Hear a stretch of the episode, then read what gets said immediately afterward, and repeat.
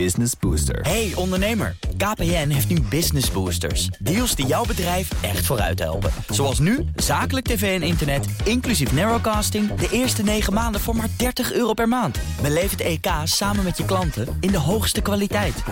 Kijk op kpn.com slash businessbooster. Business Booster. BNR Nieuwsradio. Boekenstein en de Wijk. Hugo Reitsma. Welkom bij Boekenstein en de Wijk. Het is dinsdag, dag 552 van de oorlog in Oekraïne. En wij hebben afgelopen zaterdag een heel goed gesprek gehad over de BRICS. Zo goed dat we dat opnieuw wilden gaan doen, toch?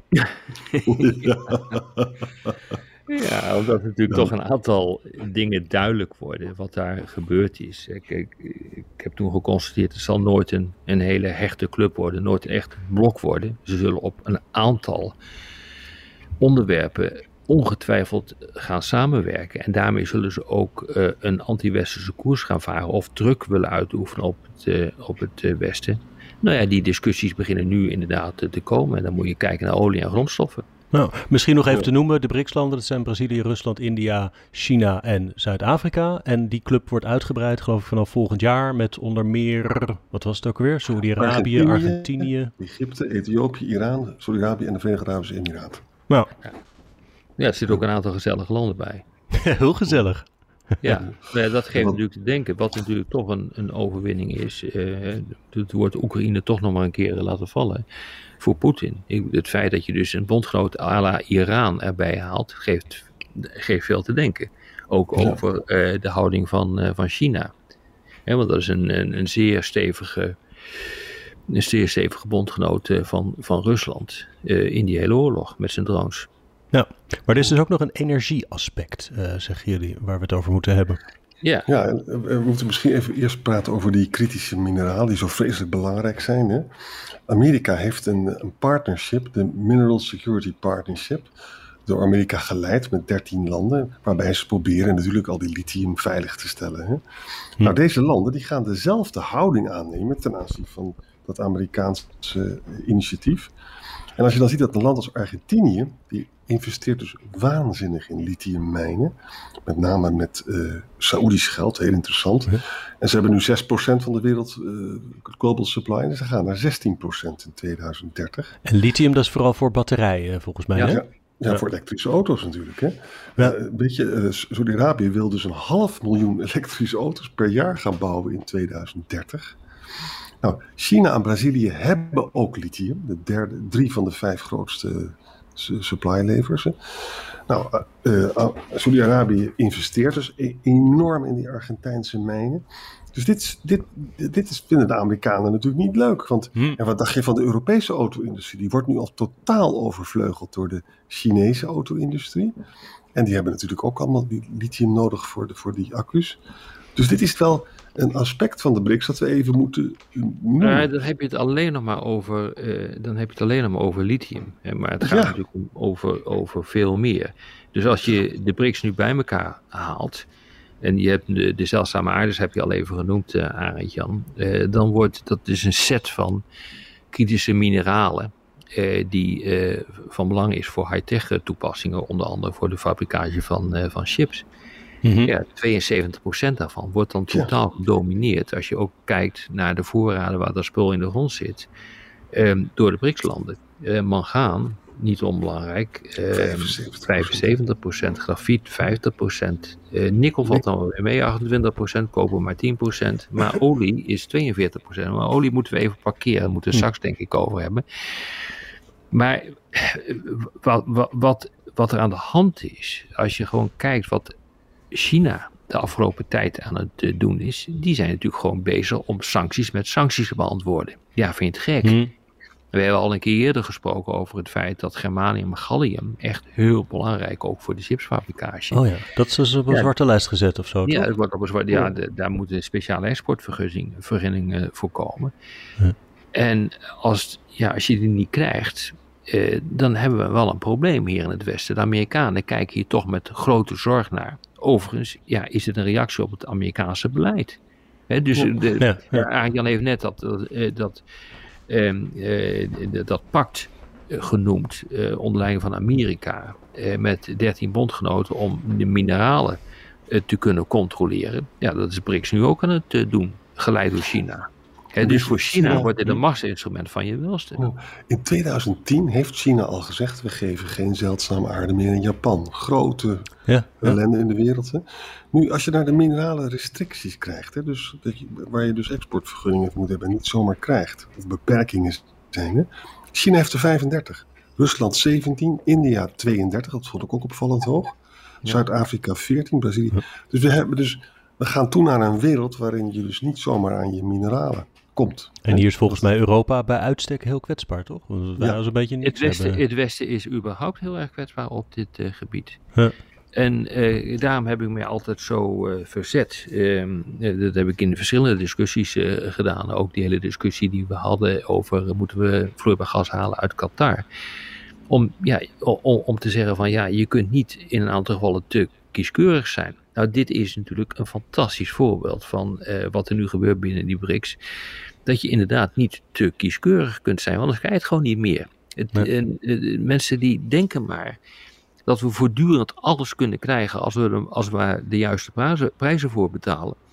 Uh, en dat landen wel bereid zijn om het aan ons te voorkomen. En dat hoeft dus gewoon niet het geval te zijn. Kijk, het is natuurlijk wel zo dat als uh, China al te hard dat beleid uh, gaat, gaat voeren, dan gaat het Westen natuurlijk op zoek naar alternatieven. Niet alternatieve mijnen, maar ook alternatieven voor een bepaald goedje. wat je bijvoorbeeld in de chips moet hebben. Of een, een, een batterij die het ook zonder lithium kan doen. Die discussies lopen natuurlijk al en die doorbraken zijn hier en daar ook al zichtbaar.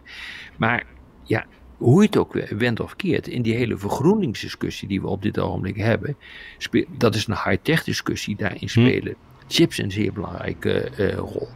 En we zien gewoon, we zien toch gewoon grote problemen. Dat je de, of, of ja, de grondstoffen die je daarvoor nodig eh, hebt, of daarvoor daar wel van verzekerd is. Ja, ook van zonnepanelen geloof ik. Hè? En bijvoorbeeld, uh, wat had je nog meer? Je magneten voor, voor windmolens. Uh, windmolens. Dat, is, dat zijn allemaal die spullen die, die daar vandaan moeten komen. Dioden en, of ja. kathode en anode voor, ja.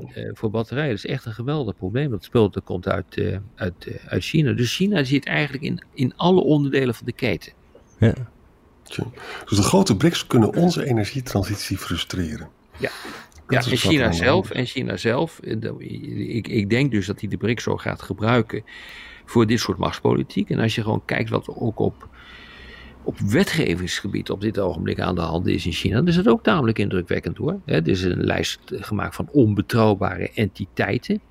Hm. Dus daar moet je vooral maar geen zaken mee doen. Zit Lockheed Martin zit erin. Uh, ja. Raytheon. Uh, dat zijn natuurlijk belangrijke defensiebedrijven. Uh, en ja, men probeert natuurlijk ook uh, ervoor te zorgen dat als Amerika onder het mom van we moeten ervoor zorgen dat de, de defensieindustrie geraakt wordt van China, want dat land wordt te machtig. Ja, dan kun je dus verwachten dat China precies hetzelfde doet. En dat gebeurt dus nu op dit ogenblik ook. Er is een keiharde anti-sanctiewetgeving gekomen. Dus als ik zeg maar als Kamerlid of als minister zeg van oké, ik uh, wil deze sancties te hebben ten opzichte van, uh, uh, van China, kom ik op een zwarte lijst. Nou, dat, dat gebeurt op dit ogenblik. Er komt wetgeving. nee, er is net wetgeving aangenomen onder invloed van de hele discussie rond Oekraïne en Rusland. Ja, waarbij er het, het zo is geregeld dat wanneer een, een, een entiteit in, in, in China zelf op een of andere manier nog zaken doet met een andere entiteit buiten uh, China, wat, waar een relatie is met dit uh, Russische probleem, dan, dan, dan, hmm. dan, kan je de bak in draaien. Nou, ga zo maar door. Ja. Je ziet dus dat 72% van de zeldzame aarde zit dus bij de grotere BRICS. Hè? Als je naar olie gaat kijken, daar moeten we nu denk ik over praten. Ja. Daar is dat dus een lager percentage, maar nog wel steeds 42 procent. Dus dan denk je van nou, die OPEC, dat is nog wel machtiger. Maar twee grote olieimporteurs zijn natuurlijk China en India. Mm -hmm. zuipen ontzettend veel olie op. Hè? Mm En die doen alle twee niet mee aan de price cap controles. Dus ook hier Tegen Rusland, ja, ja. ja. En hier zie je ook weer dus de machtsontplooiing gebeuren. Dit is nou echt wat we hier allemaal noemen, dat is zorgwekkend voor het Westen. Kan niet anders ja. gezien zorgwekkend. Ja, want we hebben natuurlijk uh, de. Kijk, de industriële revolutie is hier begonnen in de 19e eeuw. En alles wat we aan materialen en uh, grondstoffen nodig hebben, hadden, dat hebben we natuurlijk allemaal uit de grond gehaald. Er zit nog wel wat hoor. Maar als je ook kijkt naar uh, de, uh, de, de, de, nieuwe wetgeving, de nieuwe initiatief van de Europese Unie om, uh, laten we zeggen, 10, 15 procent van kritische materialen uit de Europese grond te halen. Nou, dan ga je natuurlijk ook niet, niet redden op korte termijn. Hè. Dat NIMBY-gedrag is hier natuurlijk behoorlijk goed ontwikkeld. Not in my backyard. Mm. dus je ziet nu dat er overal opstanden ontstaan omdat er lithiumvoorraden zijn gevonden, maar niet hier graag. Ja, ik kan me dat wel voorstellen, maar je, je, je gaat deze race tegen dictaturen en autocratieën, ga je natuurlijk verliezen, omdat die zeggen van, uh, wat bevolking even niet zeuren, we gaan hier gewoon graven. En je gaat de energietransitie niet halen als je niet toch ook die vervuilende mijnbouw doet. Ja, dat dus, denk ik ook, ja. Maar je gaat je energietransitie ook niet halen als deze handelsoorlog, want dat is het feitelijk, met sancties en tegensancties doorgaat. Zo is het. Gezellige podcast, jongens. Nou, de BRICS als grondstoffenkartel. Ja. Precies op het, op het zwakste punt, zeg maar. Van dus de high-tech en de energietransitie. Nou ja, ik ben benieuwd wanneer nou eh, ook de, de politiek... Eh, Brussel is zich dit wel ervan bewust hoor. Maar ja. ik denk dat heel veel parlementariërs in Europese landen... praat niet alleen maar over Nederland hoor... Eh, zich echt niet goed realiseren wat hier aan de hand is... en hoe ongelooflijk bedreigend dit eh, kan worden. Ja, we hebben er al eens eerder podcast over gemaakt. Hè? Ik, ik herinner me de Critical Raw Materials Act en andere ja, uh, ja. maatregelen. Ja. ja. Maar wij kunnen niet ge vaak genoeg waarschuwen hiervoor. dat is onze taak. De hoofdtaak van Boekenstein en de Wijk is Zeker. weer waargemaakt bij deze. Dank jullie wel en tot morgen.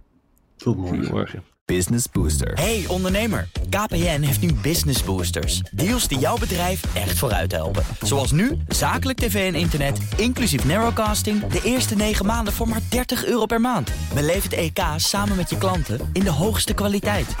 Kijk op kpn.com businessbooster. Business Booster.